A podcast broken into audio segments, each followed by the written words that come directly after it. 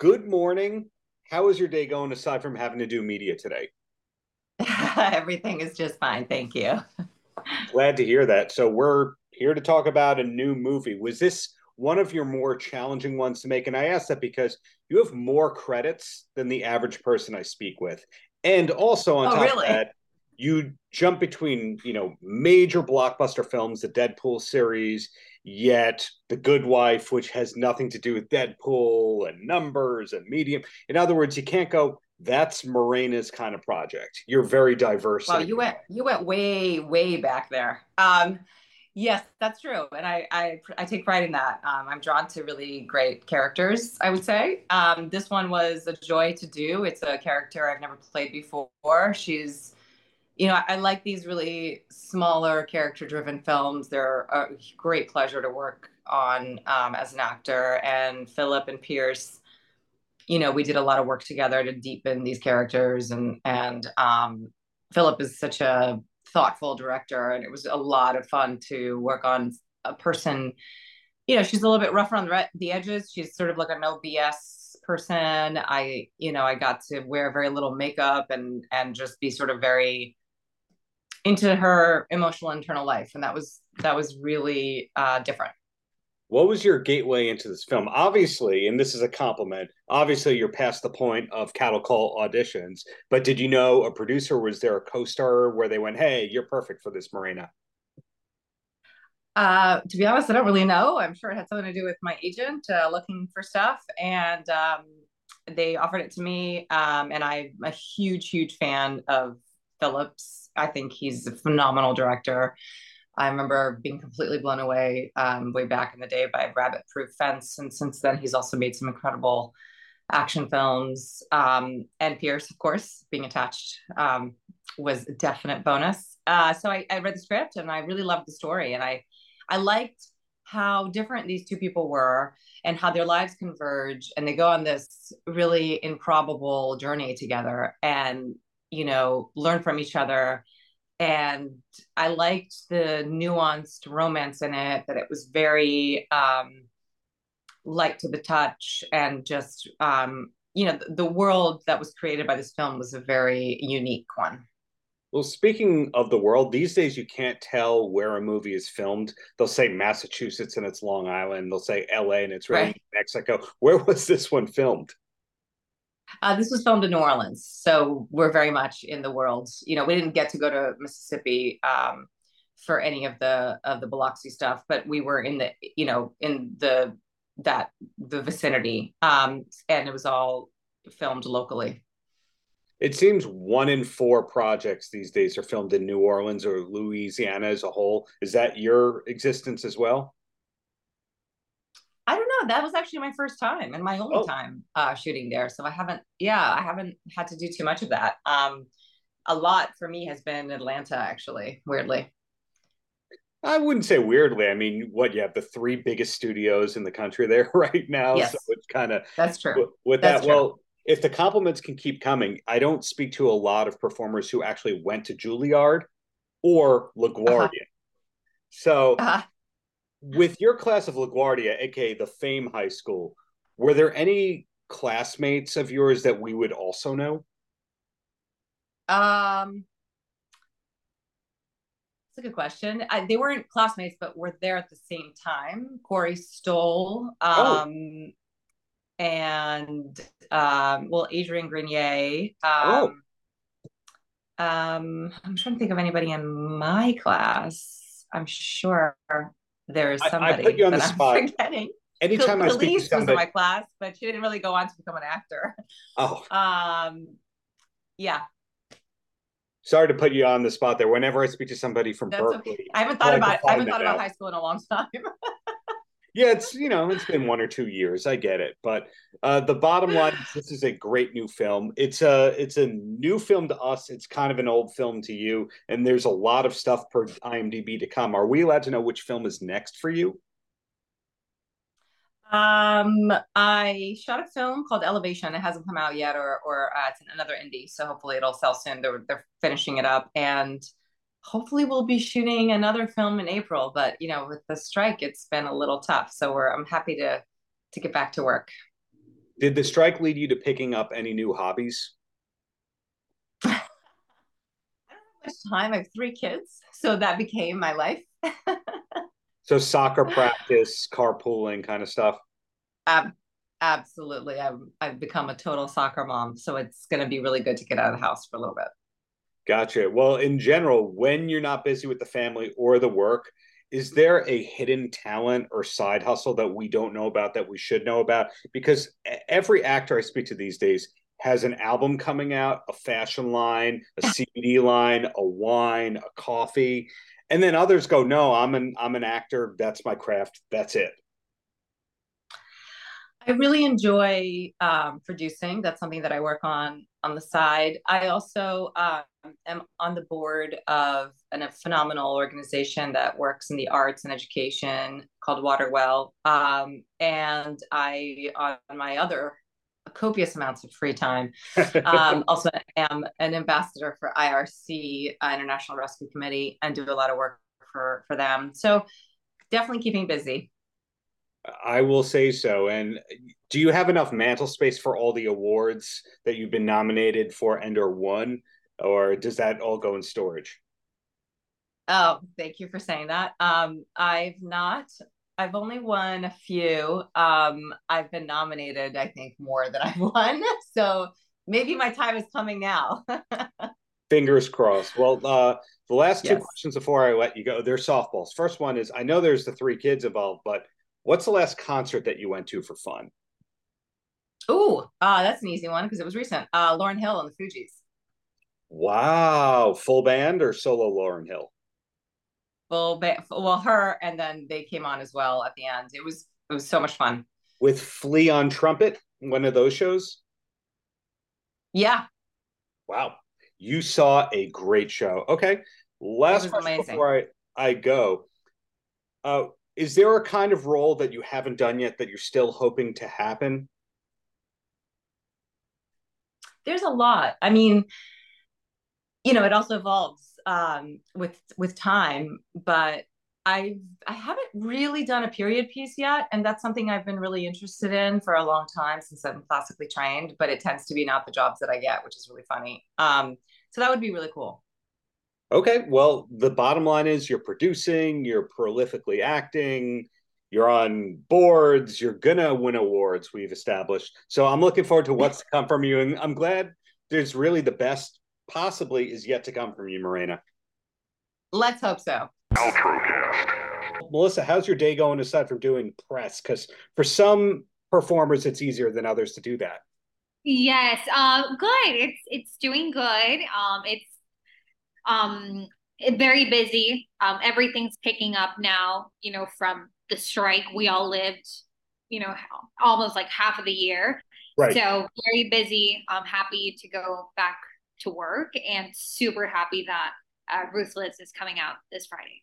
Right. Yet another one world, uh, one word movie title for you because there was failure and there was ruthless, etc. But when did you actually film this one? That's so right. Um, this one was uh, last year in November. In November, and it was actually shot in Las Vegas, mm-hmm. uh, which is you know where the story actually uh, takes place as well. Uh, so super cool, super fun going there. Um, yeah, I mean Las Vegas, yeah. right. Halloween time, Halloween time, yeah, like end of October, early November. So it was literally around when you did the Monster Jam national anthem appearance. That was that was some months after, actually.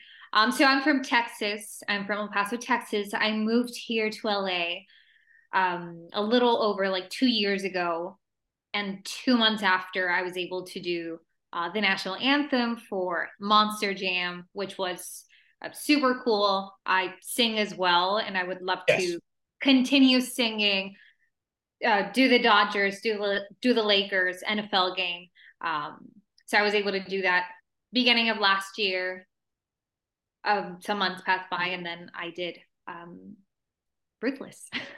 you said the magic name right there, El Paso, and I want to come back to that because that's a wonderful city that my wife and I had the pleasure of going to earlier this year.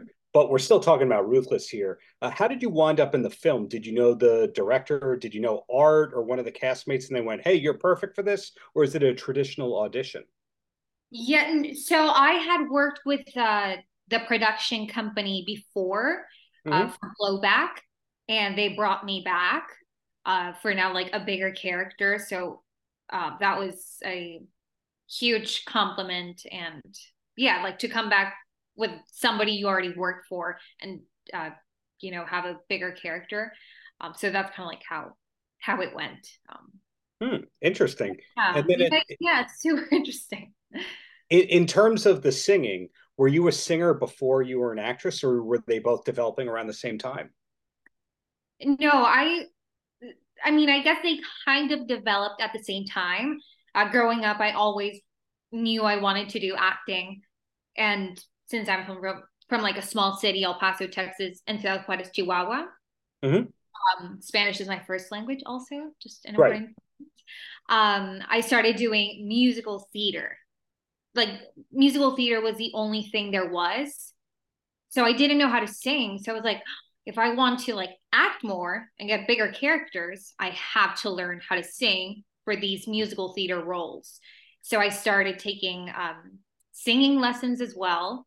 So mm-hmm. I think I like to consider myself, I don't, I mean, I don't consider myself like a full singer. I have a lot of respect for people who write uh, and who you know how to i'm i'm going to interrupt you because one of the hardest things to sing is the national anthem uh, so the yeah. fact that you could do the multiple octave thing and then do that in front of 80,000 people that's a hard combination of skill sets right there that's a lot easier than i'm sorry that's a lot more difficult than just singing scales that's very true yes that's very true that that yes i guess i need to i need to have more I need to call myself a singer. but I'd say acting um, will always be my number one. I love acting.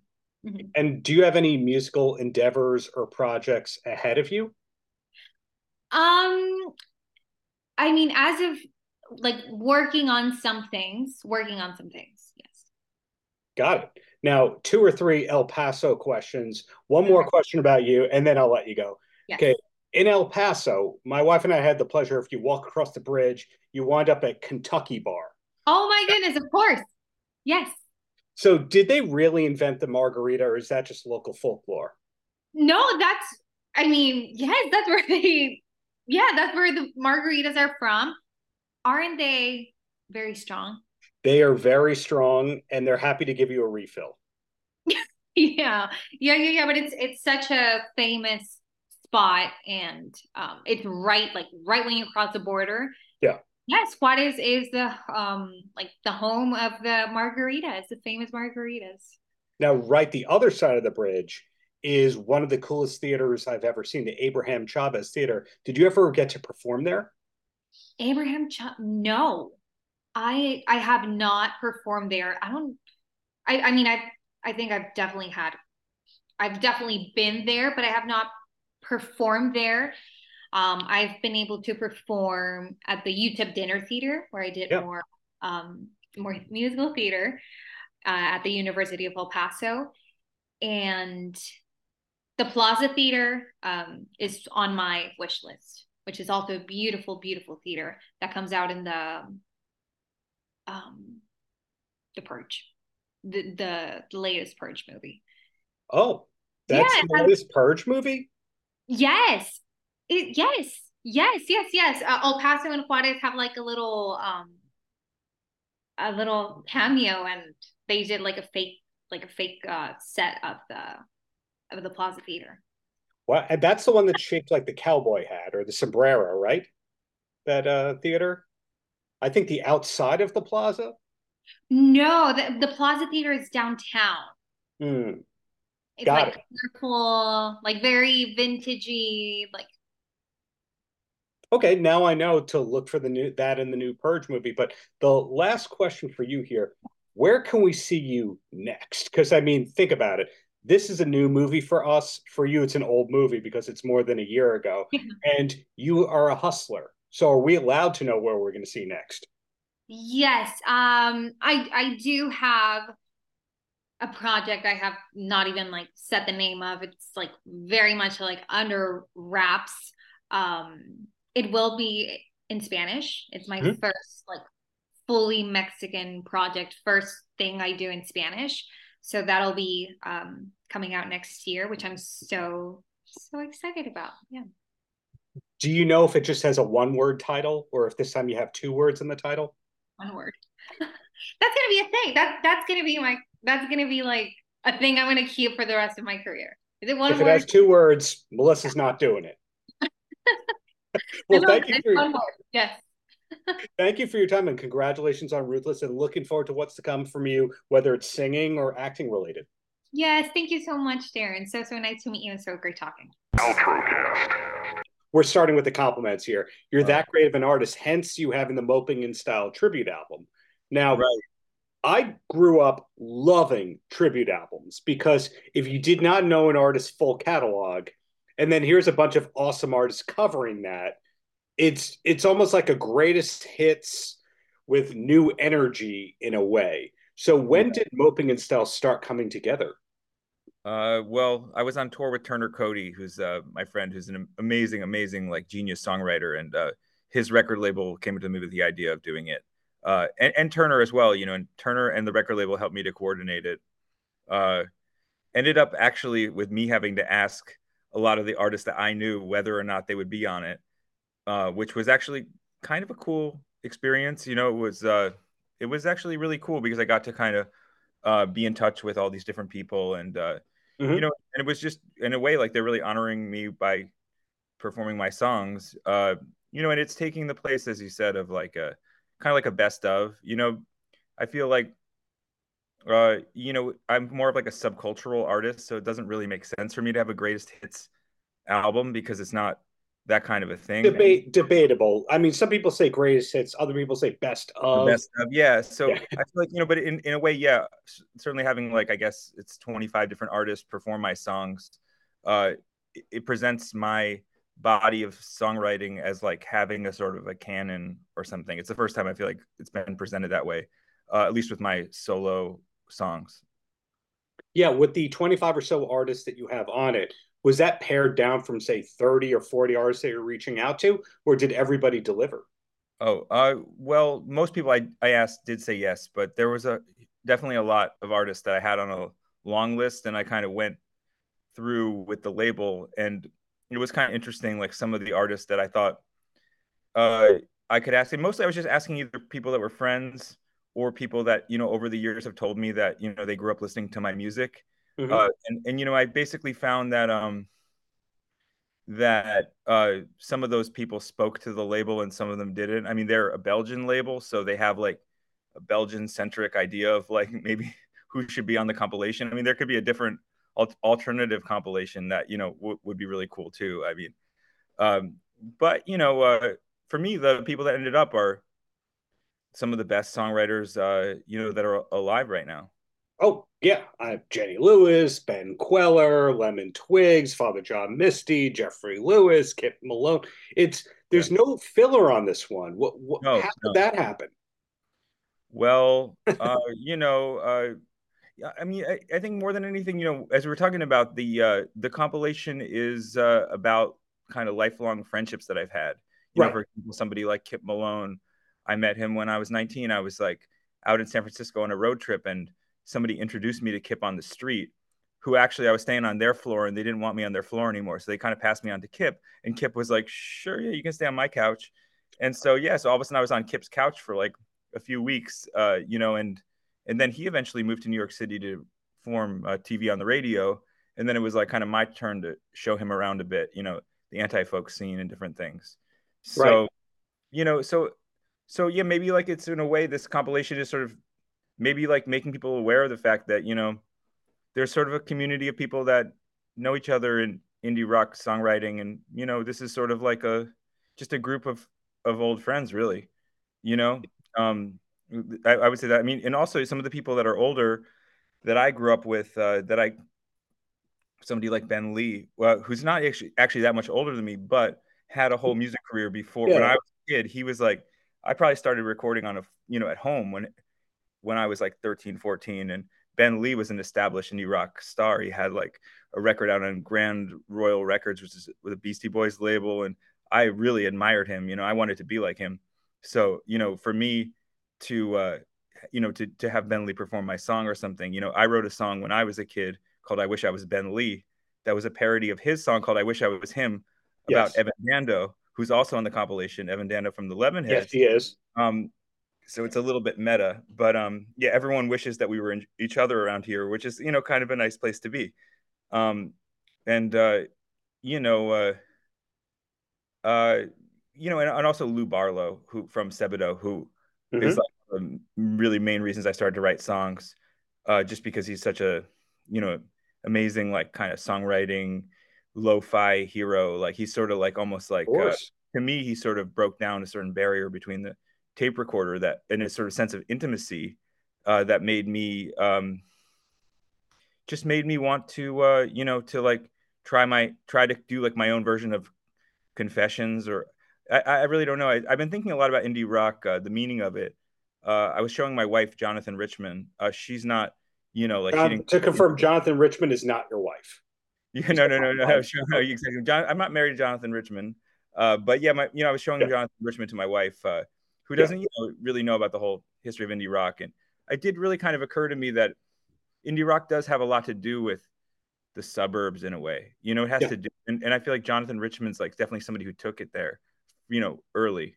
You know, it has this sort of identity as like a suburban kid growing up and feeling alienated. And I feel like that's certainly what the Moldy Peaches was about, you know, growing up in a small town and feeling kind of like a freak. And I feel like the Modern Lovers has that feeling, and I feel like Sebadoh has that feeling.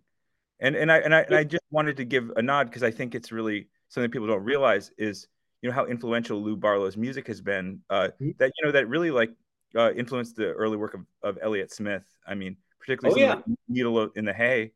Uh, you know, uh, with its downstrokes and, and attitude is very similar to like a Sebadoh song, like uh, "Spoiled" or something. You know, and uh, I think people should you know understand the you know the context that Lou fits into you know art. He's really an important yeah. artist to, to piggyback onto that, one of my favorite bands when I was coming of age was the band Superdrag. And the reason that they used the producer of their first major label album was because that guy had worked with Lou and Sebadoh and he loved yeah. to that. So, yeah, you know, I mean, he was to me at the center of this sort of home recording zeitgeist. Uh, you know, he was the central figure uh, when I was growing up. I mean, him and like Daniel Johnston and also mm-hmm. John Davis, who was more obscure, but and and Shrimper Records. But there was all these kind of really great home recording people, and it's actually something that I'm not really I feel like I've sort of realized over the years, you know, when you're in it, you kind of don't, you know, everything just is sort of happening to you and you don't have any self awareness. But now, I guess maybe in a way, being 42 and having this tribute record and thinking about things like in the, you know, kind of reminiscing about the past,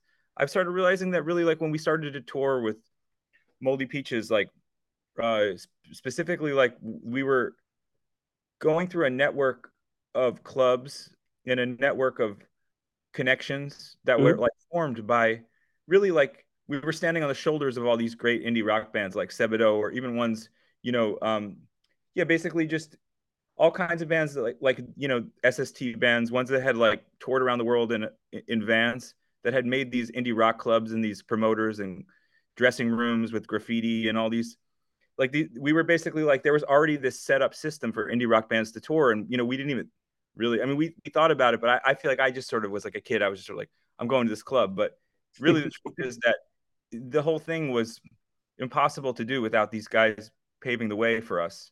You know, um, I get it. You know, and and and and I think that for you know maybe younger kids, uh, they'll they'll get a record like a home recorded record uh, by anti folk people and think, well, this is my introduction to home recording. This is my introduction to kind of intimate uh, intimate sounding, um, you know, non-produced uh, raw songs. But mm-hmm. actually, um, we were really late to the game. We we thought we were like doing a retro thing. You know, when we when we were recording our record, I mean, I thought I was like copying Beck and copying Beat Happening and the Vaselines and you know and Sebadoh and John Davis. I I, didn't feel like you know I was I, I, thought I was just doing something that, that had been done a million times. You know, and, and I didn't even understand how um, it would affect people in the present day. It, it definitely is and has. And it's interesting to see that there was this release, Moping in Style, and then we got the re release of the Moldy Peaches original demos and unreleased sketches, that kind of a thing. What's coming up from you next? Are we allowed to know that, or do we just have to wait and keep checking Instagram? Well, I mean, I'm probably going to sound like I'm whining, but I, I have a little bit of a problem where I make a lot of stuff and um, I don't really get to put it out uh, as much as I'd like. Um, so there's all these sort of backlogged things. Uh, I wrote this like kind of book that's sort of a play about perfume. I'm really interested in perfume. I collect perfume, mm. and I wrote a I wrote a book about the meaning of uh, of uh, perfumes and uh, ingredients, and uh, and I want to put that out, um, but I can't figure it out. I, I might just release it myself soon because I'm sick of having. I've I've finished it for like over a over a year. I get and, it. And then um, you know um, uh, I have a a, a three song uh, EP that mm. I'd like to put out that I recorded with my band, and I might put that out. I have a tour coming out in March uh, in Europe. I'm doing uh, London, Paris, and Berlin, and in New York, I'm doing the Bowery Ballroom mm. with a string section. So I might, in in time for that, put out a uh, a, a little EP that I've been that I, I, you know again has been finished for a while. I want to make it out. Um, and I've been writing a screenplay for The Wrong Ferrari 2, which is uh, a movie that probably no one ever felt like needs to exist. Uh, for people that don't know, I make um, feature films. Like I make uh, yes. I made I made a movie called Adam Green's Aladdin. Yeah, uh, on the full movies on YouTube. Uh, a movie called Medieval 1000 Years of Dark Ages, which is an epic poem movie, and a movie called The Wrong Ferrari, which I think recently was taken off of YouTube because it's X-rated. But I think it's like on my website you could watch still. Uh, but yeah, so The Wrong Ferrari, which was a sort of gonzo art film that was written on ketamine back in the uh, early 2000s. Um, I've now just for some reason been inspired to write a sequel to it. Uh, you know, now as a family man, uh, you know, I'm married with two children, and and I thought it would be funny to um, follow up on some of the ideas of the film, but you know, from from the perspective of being older. Um, so that's that movie's coming out. You know, I'm gonna. No, I'm sorry, but it, when I say that movie's coming out, I mean it's not coming out. I, I don't think I'm gonna get funding for it. I haven't gotten funding for the last three screenplays I wrote, so I've made them as graphic novels. One was called War in Paradise, which I published with Pioneer Works. Uh, another one, um, Subcultural Karate Turtles, uh, which I, you know, again, which I've been drawing with my friends Toby Goodshank and Tom Bain, sure, uh, as co-artists. And then, yeah, so Wrong Ferrari 2, I, I have a feeling is destined for its life as a graphic novel rather than a film. But if anyone is watching and wants to fund The Wrong Ferrari 2, I would love to make it giant paper mache masterpiece uh, like Aladdin. But uh, I don't think uh, it doesn't seem like it um, happens that way. But but anyway, so either way, I'll put it out in some way. So those are surprises. I, I think the key to rudely interrupt you here. I think the key is you're always creating, whether or not it comes out, regardless of the genre. So it seems like the nine to five for you, besides being a family man, that's you know a good family man and all that, is right. you just create every day. Yeah, I mean, I feel like I went when I drop my kids off for school, off to school. I kind of like when I turn around, immediately my brain just like enters my own private little secret garden, and I just go and like kind of create in that space and write uh, until someone snaps me out of it. Um, you know, and uh, I love that. I mean, basically, I think my central the central mechanism to my creativity is just writing. You know, writing mm-hmm. lots of lines. It's almost like a shamanic way where I just write and write. I just they're just characters that talk in my head, and I just write what they say. Outrocast.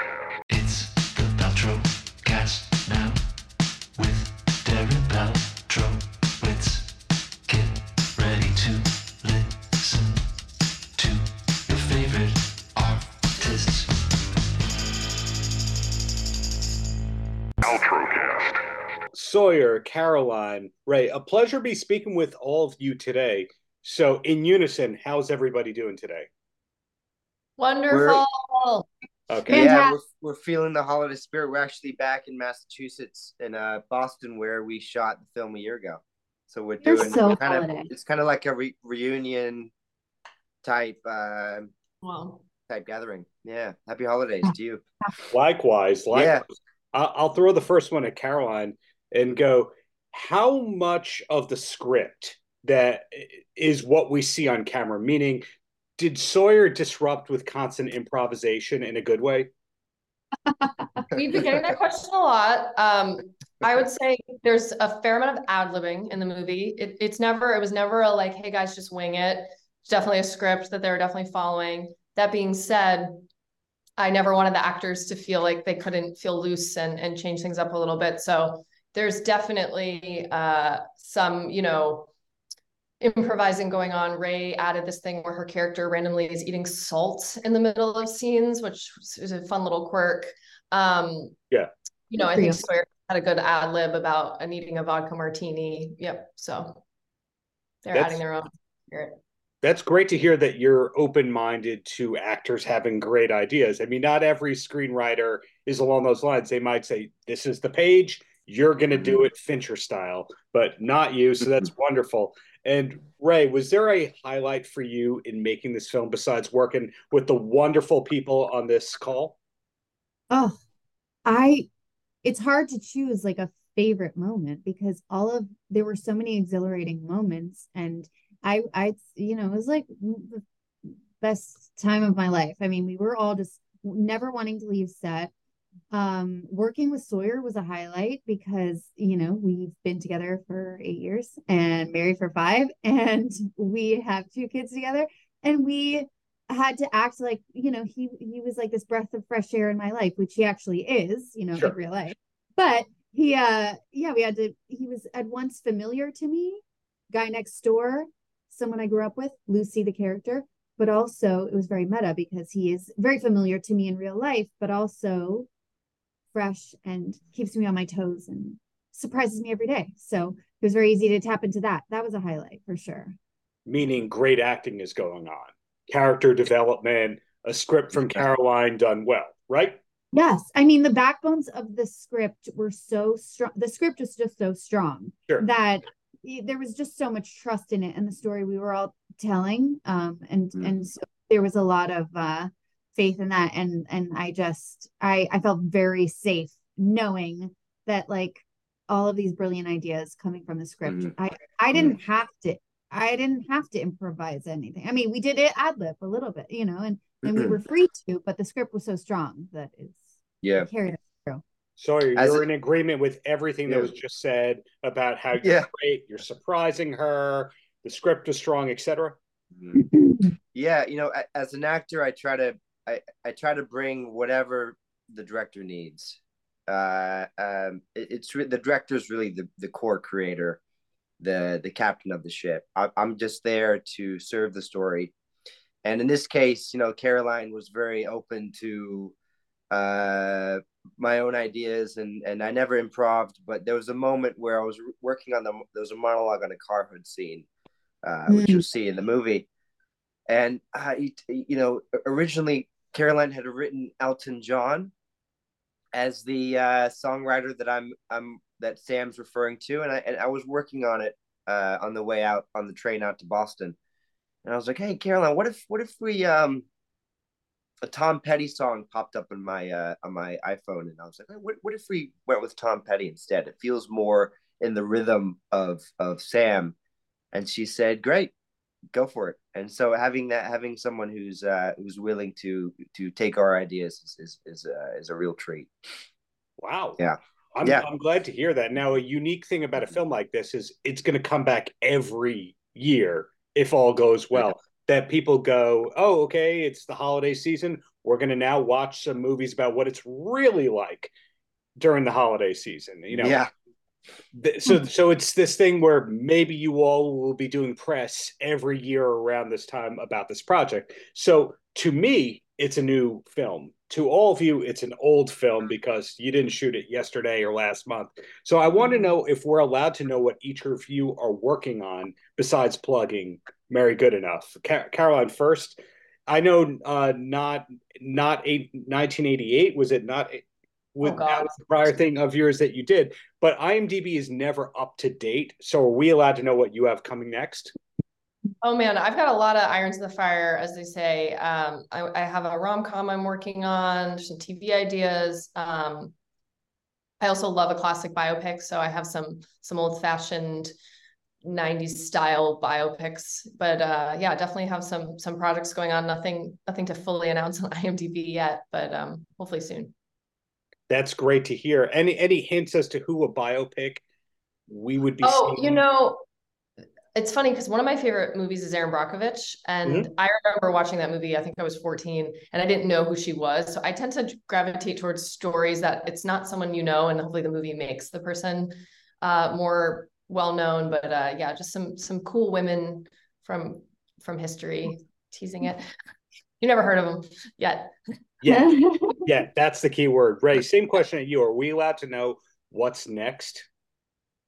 Yeah, of course. I mean, well, there are, you know, as a working actor, you just you have a lot of uh you have, you have a lot of coals in the fire.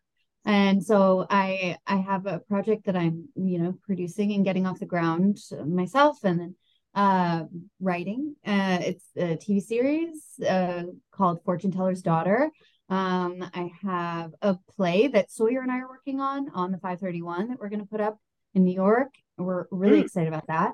Um and then yeah, just like really exciting auditions and talks with it. You know, there's a, a project called Blight that um um in conversations with that. Um, but yeah, anything Caroline Keene is working on, I am I really am just like wanting to get in there because she's yeah. super talented and it's crazy. And yeah. So mm. lots of stuff in the works and it's mm. all really exciting and yeah. So what I just heard is film, TV, theatrical, Ray is interested in it all. And it's mm-hmm. not just, hey, we're waiting for the next holiday movie. You're not pigeonholable. No, you you gotta you have to self generate. You have to generate your your own stuff, you know, oh. and it, and and you have to like. I feel like I manifested this film because I really needed this film in like a cathartic way and emotionally in my life and it's just been very uh really special to work with a very special project and it, it just like it found me and i found it and it was just like a magnetic pull. Mm. and um and i think that's kind of happened with all the actors in this movie and they just yeah it's super special. Glad to hear that. Now sawyer throwing that same question at you but then i also have a tom petty question after that. So are we allowed to know besides what ray just mentioned where or what mm-hmm. who, mm-hmm. why, when, how, etc.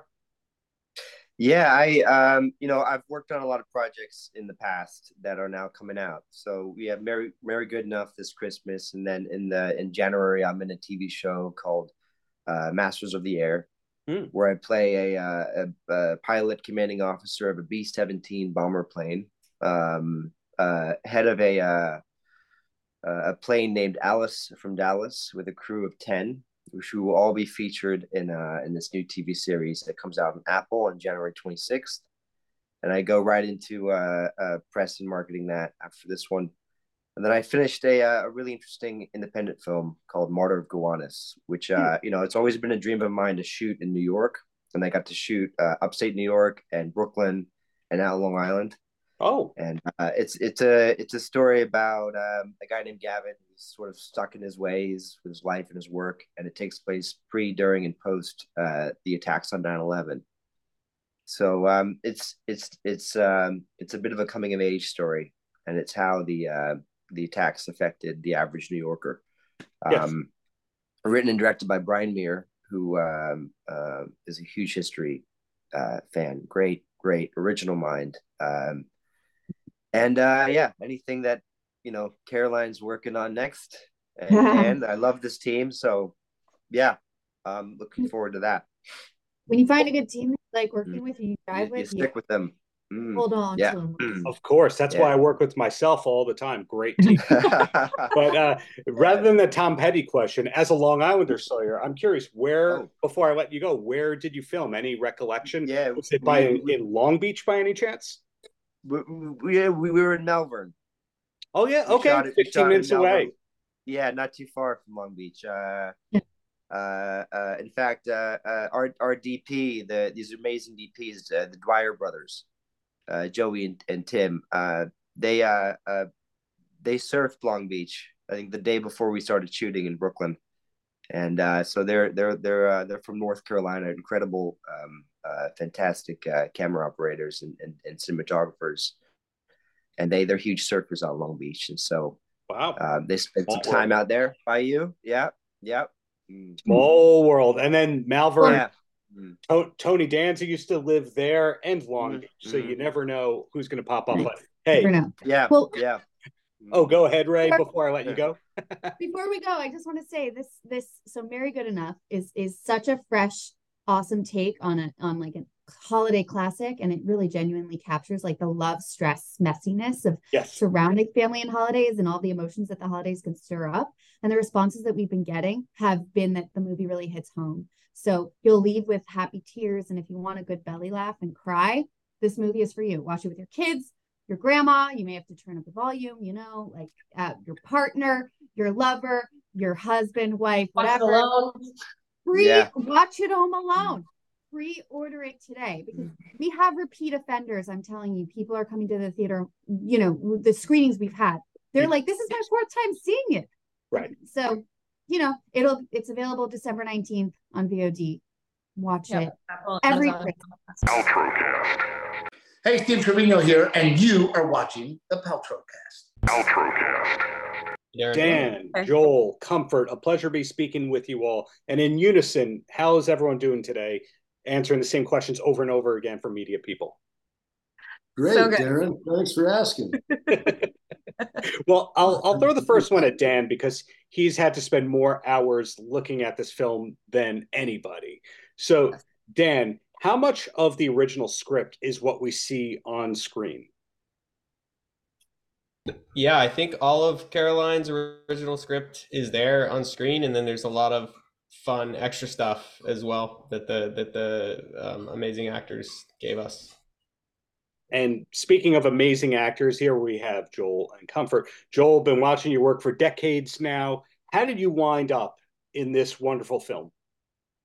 Uh, my friend uh, Marcia DeBonis, uh, who worked on Heels, uh, a, a, Starz drama I was in, um, said, "I'm going to send you this script. They're having trouble with this one part," and uh, I read it and I really enjoyed it. I thought it was different than your basic Hallmark movie, and I made my wife double read it because she's a, more of a avid reader than I am, and make sure that I, I was correct. And uh, she said, "Yeah, it's pretty great," and, and, gave me permission to stay on the road for a couple more weeks, uh, more than that, uh, to go do this film at about this time last year in uh, in the Boston area. Now you just mentioned Heels. Before I throw it at Comfort, Heels, one of my favorite shows of the past few years. That season two ending was intense. And Wild Bill, how many better characters have there ever been on television than Wild Bill? Oh, and just the nicest guy, Chris Bauer. He's so good. He's so talented. And then the Starz Network scraped it from their pro platform, uh, like ten days, nine days after uh, the season aired. Yeah, makes perfect sense. Programming people are the smartest people ever. We, yeah. keep learning that, right? Hopefully, it'll find a home somewhere else for season three. Fingers crossed. Now, comfort. I've left you out for far too long. You have totally a okay. Personal highlight in making Merry Good Enough. Oh my God, personal highlight I, every single day. I don't even know how to answer that. I mean, I think the charade scene is so much fun. I'm sure um, you can tell we're all really enjoying ourselves in that moment. But just getting to work and see this vision realized, you know, this script is something I read. Caroline sent it to me like six years ago, I mm-hmm. believe, with Dan.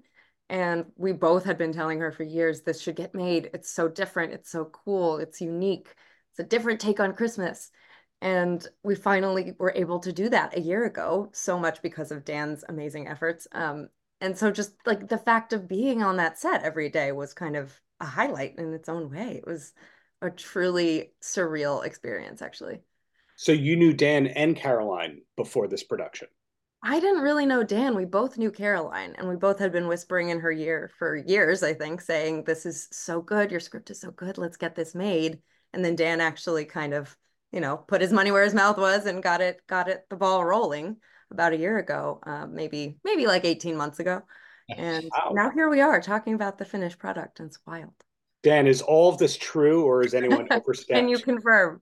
I mean, uh, we, uh, yeah, I mean, we've, Comfort and I both have wanted to make this movie for, for several years. Uh, last year, we said, well, what if we just kind of start asking every person we trust uh, to help us um, and ask people they trust to help us? And that's how the film got made.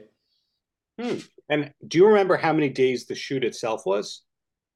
Uh, we shot over the course of uh, uh, three or four weeks. Got it. And now, Joel, you mentioned getting the permission slip signed by your wife to be able to extend your road trip. Were you on set for all those weeks, or did you pull the the Nick Cage style? You got me for three days. That's all you got.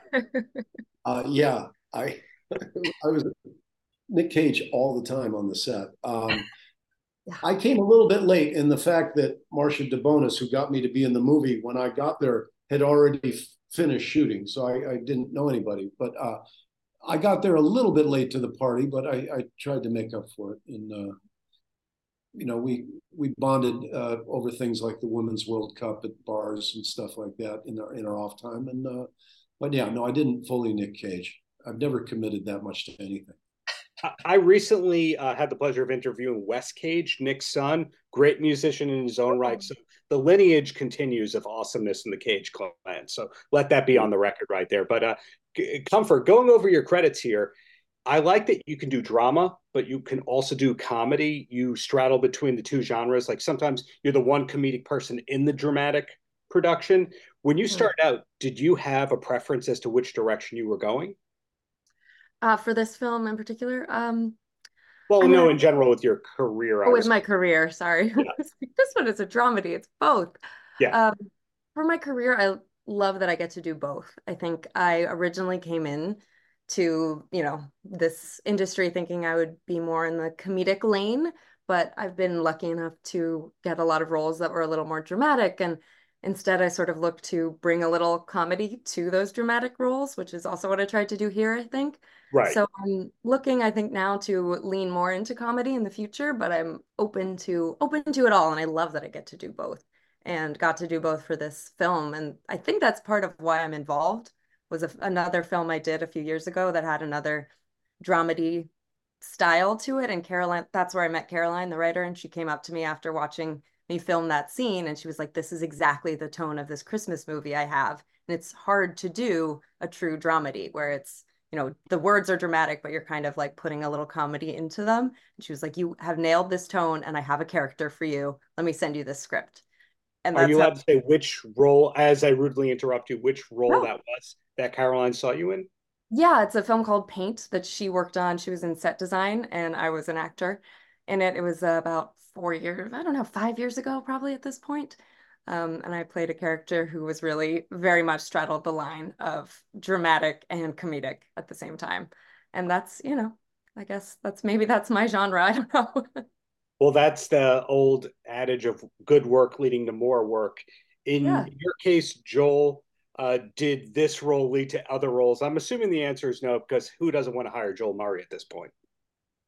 Oh, there's a long line of people. Um, I I don't think enough people have seen this yet for it to have led to other work. But on yeah. December 19th, I'll be flying back from Madrid. But the rest of the people can be out there, you know, ordering this up uh, so they can show it at their own home over the holidays. But uh, yeah, I, I, think this is going to lead to more work. And uh, I said to my wife, you know, we we started with uh, Ray uh, and Sawyer, you know, you're kind of guaranteed that uh, Spielberg might see this film as far as your work goes, right? Uh, so that's that's a weird thing I don't think I've ever thought about before while I was doing the movie. Like, yeah, there's a chance he, he might actually watch this. So who knows? Maybe it'll lead to more work. Uh, uh, you know, work leads to work. And, yeah. Uh, I, I keep plugging away. Well, the uh, last question, which is going to be modified for everyone because I want everyone to give me their two cents and their self promotion. Uh, Dan, are we allowed to know where we're going to see you next or what you're working on next? Or do we just have to wait for the Hollywood Reporter embargo to be lifted or the Instagram post of you doing hashtag blessed or something like that? hashtag blessed. uh, there's there's a handful of projects I'm I'm trying to get off the ground and um, right now I'm kind of living in commercial land and headed into the holidays to uh, spend some time with my family. So, in other words, with commercial land, we're seeing your work. We just don't know it's Dan Kennedy's work. Yeah. There you go. So, so a hardworking gentleman right there. Comfort. Are we allowed to know where we're going to see you next? Um, nothing specific coming up other than Merry Good Enough on December 19th, but hopefully working again with this incredible, talented group of people. It's been, you know, the strike was going on, so it's a little bit of a lull at the moment, but everything's picking up with auditions and hopefully uh, be back at it soon. Cool. And modified last question for Joel because the Murrays have fantastic taste in music and sports. So, what was the last concert and or sporting event that you were at? Oh wow! Uh, well, the last concert, uh, geez, would have been at uh, the Canal Shores in uh, Evanston, Illinois, and uh, we saw was it Lucinda Williams? Oh, uh, yeah, uh, but that's not right. Um, I'm thinking we saw Lucius. Oh, and uh, they opened up for Dawes. That was it. Lucius opened up for Dawes. That was the last concert I saw, and the last sporting event I would uh, I I'm guessing was the Chicago Cubs uh, during baseball season. So that's on brand. Yeah. I, I, was going to say it was either going to be a major PGA tournament or a Cubs game. Well, I did see the uh, one day of the U.S. Open at the L.A. Country Club, so that would that'd be about the same time. But uh, the fact that you saw Dawes, Taylor Goldsmith, and and Lucius, so, those they, are they sisters or twins? I think they're just friends. I don't think they're related. They're just cosplaying as each other. Okay, got it. Girls harmonize everything they sing. Yeah, amazing. The key is you've got the fine taste I thought you did. So thank you all for your time. Congratulations on this new, what I think is going to be a perennial favorite that this time of year you have to do press because it's so popular and you have to do more junkets about it answering the same questions. So uh, sorry in advance about that, but thank you all. Oh, thank, thank you. you. Thanks so much. Hi, I'm David Coverdale from Whitesnake. You're listening to the Gwyneth Paltrow cast featuring Darren, the sexy beast from wherever the hell he is. Well, how's your day going aside from having to do media and all that? Um, it's actually going great because I um, hooked up with a a friend, a new friend who runs an art gallery in Chelsea. She runs a photography gallery, and she was giving me um, some advice on uh, some ideas that I had about where to go next with uh, with my paintings, and um, and she really just was very encouraging to me. So that that's really totally made my day. and then that, and also I love Christmas shopping because I love Christmas, so I did a little bit of that too. Mm, sounds like a win-win. Now we were connected not because she put out a new album this year, which we'll plug in a little bit, but uh-huh. because you have the City Winery gallery showing. Mm-hmm. Runs to the end of the year, correct? Anyone can visit during daytime hours? That's right, through the end of the year, and I think even into the end of January. They said that it'll it'll be able to stay up that long. Got it. So every now and then, it's not surprising to find out that a great singer, and yes, I called you a great singer, is also an accomplished painter. You know, Tony Bennett was one of the first ones I realized where he might be a better painter than a singer. Oh my goodness. Now, and that's saying something. Do you go back as a painter? When did this all start? I mean, it's all fairly recent. I, you know, I dabbled in it a little bit when I was younger, but um, it really was the pandemic that um, allowed me the opportunity, I think, and also sort of pushed me towards it because I was, you know, there, there's something that's very rewarding about singing for people and there's this emotional you know it, it, feeds your emotions and and it feeds your soul in a way and not being able to do that at all um, you know i sort of felt bereft and i was kind of casting around for something to do um, that would be creative and that i could you know still do uh, despite the pandemic and you know i had always had it in the back of my mind. I mean i love painting. I love abstract work in particular. You know, I'm a huge fan of people like Robert Motherwell, um, you know, people like Lee Krasner, the early Georgia O'Keeffe abstractions. You know, I, have always loved that stuff. Um, so I thought, well, maybe now is the moment that I can try doing whatever I can do in this way. And so that was really the beginning of it. The same galleries had exhibitions by Aimee Mann, Graham Nash, other greats. Again, I called you the great. You didn't call yourself that. Uh, did that play any role in you going, "Hey, City Winery is the place for me to ex- exhibit my work"? Well, in fact, I didn't even know that they had a gallery space. I just I had been making some prints of my artwork to give to family and friends as Hmm. gifts, and I gave one to uh, to Michael Dorf, who uh, runs the City Winery, and he said, "Hey, this is really cool. Would you, you know, do you have more of these? Would you like to do a show in our gallery space?" And then they, you know, gave me a tour of it. And at, at, at that moment, I think the Graham Nash show of his photographs was was hanging, and you know, I, I honestly had no idea. So I didn't approach them. They just approached me. And at that point, I was, you know, I wasn't really even thinking so much about exhibiting the stuff, but that really pushed me to make more work and to get myself ready um, to do that. Hmm. Now, Michael Dorf, of course, is synonymous with City Winery, but those of us of a certain age remember the Knitting Factory. Yes. We know about the annual benefit show at the Carnegie Hall uh, Mhm. main auditorium. Little Kids Rock is one of those things he's on the board of. How far do you go back with Michael? Um, I first met him when the Knitting Factory was still open, and I had played a couple of shows there. And you know, we we sort of met each other just in that uh, forum. But then when he opened the City Winery, he contacted me about being the the first artist to play the first night, um, to play the, play the opening night. And of course, I was excited and honored to do that. And then years later, when they closed that particular venue um, Mhm. and moved to the new home, we also played, myself and my band played the closing night ceremony. And then we also played the opening night of the brand new space. So I, I guess I'm some sort of talisman of good luck for Michael Dorf or something.